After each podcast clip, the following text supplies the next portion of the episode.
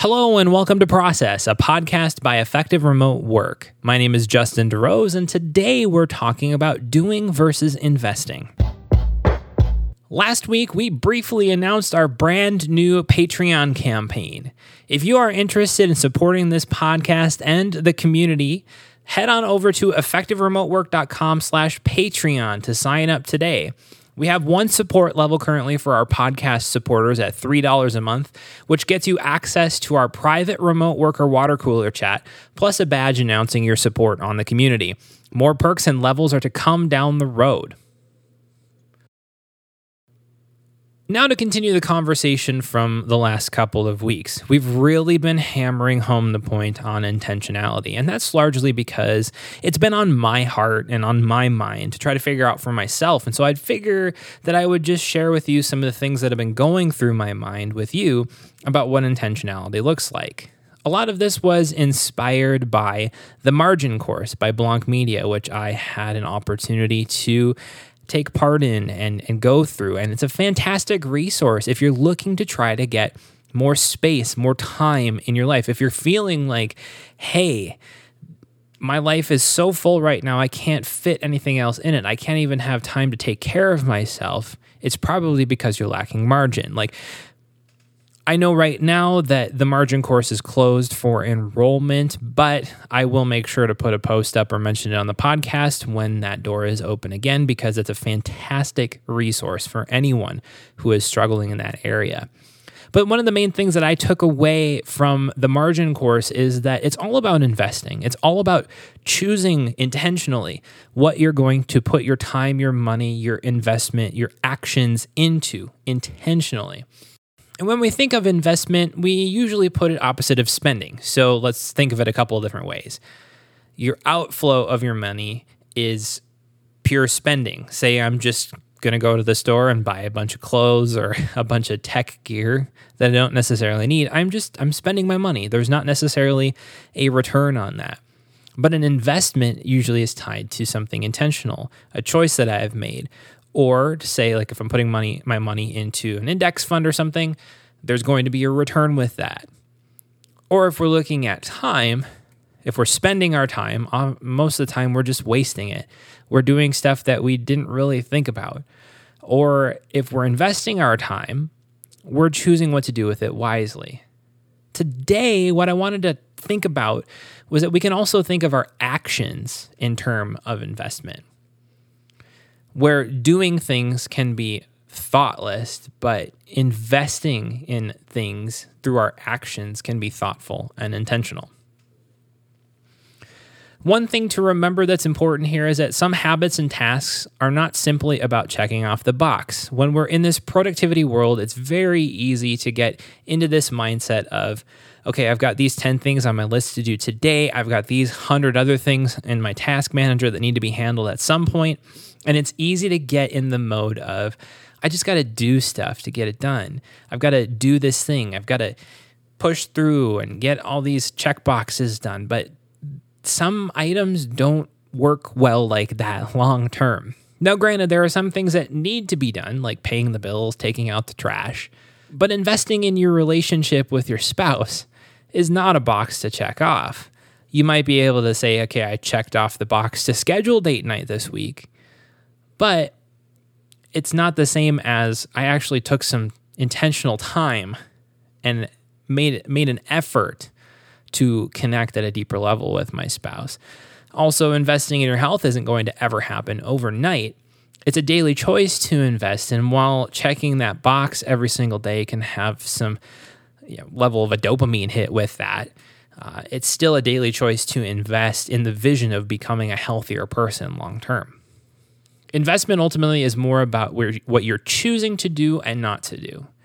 It's about the thought process when it comes to deciding how you're going to act and what you're going to act on. It's about aligning your actions with your values, and it's ultimately about making, making wise choices about yourself and your life. How do you do that? You have to have a longer term vision. It cannot be just reacting to the present.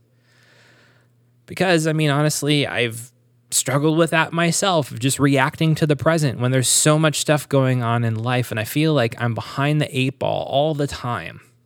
I'm then often just reacting to the next text message or email that I get, or the next thing that looks appealing to do.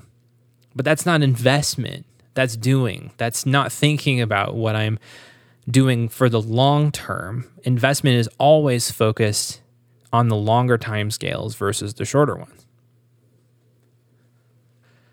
So today I wanted to spend just a couple minutes discussing some ways that we can bring more investment mentalities to your life.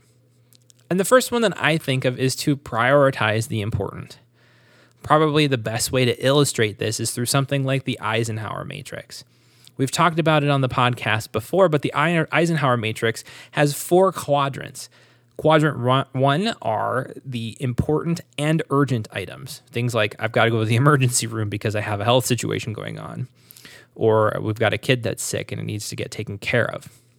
Quadrant two are the important but not urgent items. These are the things that require the long term investment to make a difference.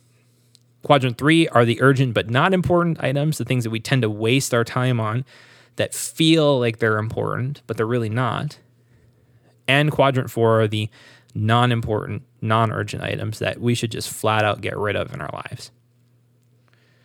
So, to increase investment into our lives, ultimately we have to focus more on the quarter two or the quartile two tasks than any other ones.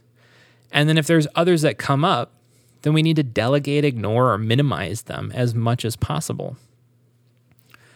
Now, to give you a, little bit behind the scenes of how I do this inside of OmniFocus, the way that I've pieced it out, and I've seen people do it other ways, but I find it important to use dates and flags to help gauge whether something is important or urgent, at least if I'm adding it to my task manager. Obviously, I'm not going to add the the emergency to my task manager like, "Hey, I got to go to the emergency room," as I mentioned. No, I'm not putting that in there. But especially for managing things that could become Q1 emergencies if I don't properly handle them, OmniFocus at least allows me to stay on top of that. So, what I tend to do is that I measure dates as a, as a form of urgency. I measure, use flags as a measure of importance. So, if a task is flagged, it's something that I value and something that is probably higher in the list that needs to get taken care of. And the key piece that I've been using lately is to use a today tag. And I choose to add that to the tasks that I want to add to my list for today, the things that I want to invest into today. And so when I go through my lists, I'm looking ultimately for the today items to handle first, the do items to handle second, and the important items to handle third. Because ultimately, the today items are the things that are intentional of choice. The do items are the things that have an urgency attached to them that I have decided are important and urgent to do. And then the important items are the ones that have a level of importance, but not necessarily uh, require as much intentional thought to take care of. Or they might be things that are important down the road where I'll move them into the today tag later on or something like that. But ultimately, the today items are the things that I'm choosing to intentionally invest into today. Another strategy is to reflect regularly. Always be evaluating if you're on track to where you want to be long term. It's not always about having goals, but it's more about having a vision for who you want to be in your life. I'm not going to spend a lot of time on this one specifically because we talked about regular reviews in a previous episode. I'll link that episode in the show notes, but go ahead and go back and listen to that episode for more information on how to conduct a helpful regular review. And the last piece is to get feedback. Ultimately, we cannot do this ourselves. If you're trying to build intentionality into our lives, and it's not something that we're used to, it's really hard to do it just solely on our own. It's important to get regular feedback from people that you trust and ask them if they see you as investing in the right areas in your life, or asking them for help if you're not sure how to invest in areas where you want to invest in. More often than not, others will see areas of weakness that you haven't been able to identify yourself. Intentionality is something that is extremely important to do, and it requires us to have a long term vision to invest not only in our lives, but in our relationships, in our work, in everything that's important to having a fulfilled life. We can't do it alone. We need to think about the bigger picture, and we have to make daily choices to prioritize what's ultimately important. I'm sure we will keep talking about this subject of intentionality as we go on.